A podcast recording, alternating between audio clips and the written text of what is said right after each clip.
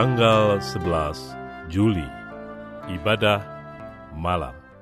Aku pun mau menyanyikan syukur bagimu dengan gambus atas kesetiaanmu, ya Allahku. Menyanyikan mazmur bagimu dengan kecapi, ya yang kudus Israel. Mazmur pasal 71 ayat 22.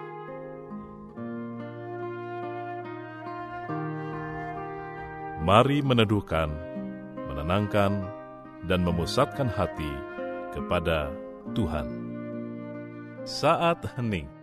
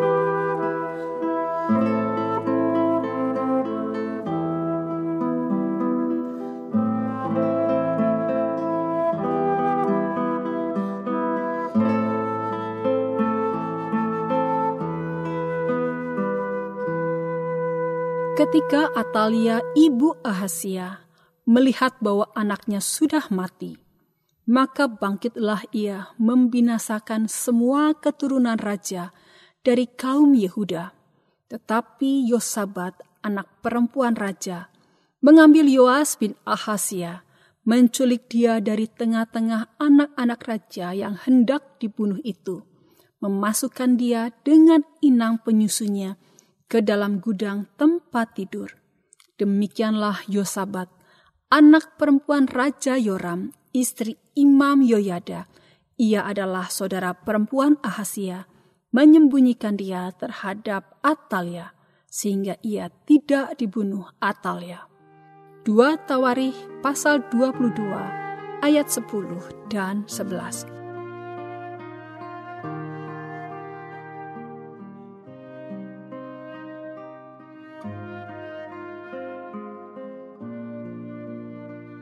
Kuasa dan kesetiaan Tuhan yang tidak terbatas menjamin bahwa tidak ada janji dan rencananya yang akan gagal. Karena Allah adalah pribadi berdaulat dan kuasanya tidak terbatas, maka ia sanggup mengatur jalannya sejarah. Kemahakuasaannya itu mengakibatkan apa saja yang dikehendakinya pasti akan terwujud. Bukan itu saja, kesetiaan Tuhan juga mengakibatkan tidak ada satupun janjinya yang akan diingkarinya. Oleh sebab itu, apa pun upaya manusia untuk menghalangi kehendak Tuhan pasti akan berakhir dalam kegagalan.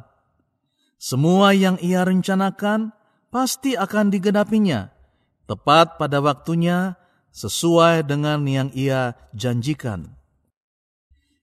Kesetiaan dan kuasa Tuhan inilah yang dialami oleh Yosia, seperti yang dicatat dalam dua Tawarik pasal 22. Melaluinya, Allah membuktikan bahwa janji dan rencananya tidak akan dapat digagalkan oleh manusia. Ia telah berjanji bahwa keturunan Daud akan memerintah sebagai raja atas Israel turun-temurun. Oleh sebab itu, walaupun Ratu Atalia berupaya untuk memunahkan keturunan Daud, yaitu dengan membunuh anak-anak Ahasya, namun Allah melalui Yosabat menyelamatkan nyawa salah seorang anak Ahasya, yaitu Yoas. Alhasil, apabila rencana Ratu Atalia berakhir dengan kegagalan, tidaklah demikian halnya dengan rencana dan janji Tuhan. Apa pun yang ia kehendaki pasti akan terwujud dengan sempurna.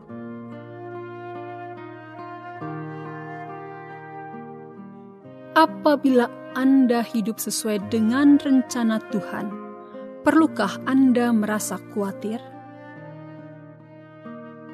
Mengapa demikian? Tuhan, tolonglah diriku agar di dalam segala keadaan aku tetap mempercayai janjimu. Karena apa pun yang engkau rencanakan tidak akan pernah gagal. Kuasamu tidak terbatas, sehingga engkau sanggup melaksanakan semua kehendakmu. Engkau setia, sehingga tidak ada satupun dari janjimu yang akan engkau ingkari. Sesukar apa pun perjalanan hidupku, dan seburuk apa pun yang dirancangkan orang terhadap diriku, aku percaya rencanamu atas hidupku pasti akan terlaksana tepat pada waktunya. Dengan penuh pengharapan kepadamu, aku menyerahkan hidupku ke dalam tanganmu. Aku percaya Engkau memiliki rencana yang indah bagi masa depanku. Itu sebabnya aku bersyukur untuk semua hal yang telah kualami pada hari ini. Karena aku yakin di balik semua itu, Engkau turut bekerja untuk mendatangkan kebaikan bagi diriku. Melewati setiap musim dalam kehidupanku, tak pernah Engkau meninggalkan diriku Ya Tuhan, kepadamu aku berharap. Di dalam nama Yesus Kristus, Tuhan dan Juru Selamatku, aku berdoa. Amin. Berdoalah untuk orang-orang yang sedang memerlukan dukungan doa Anda.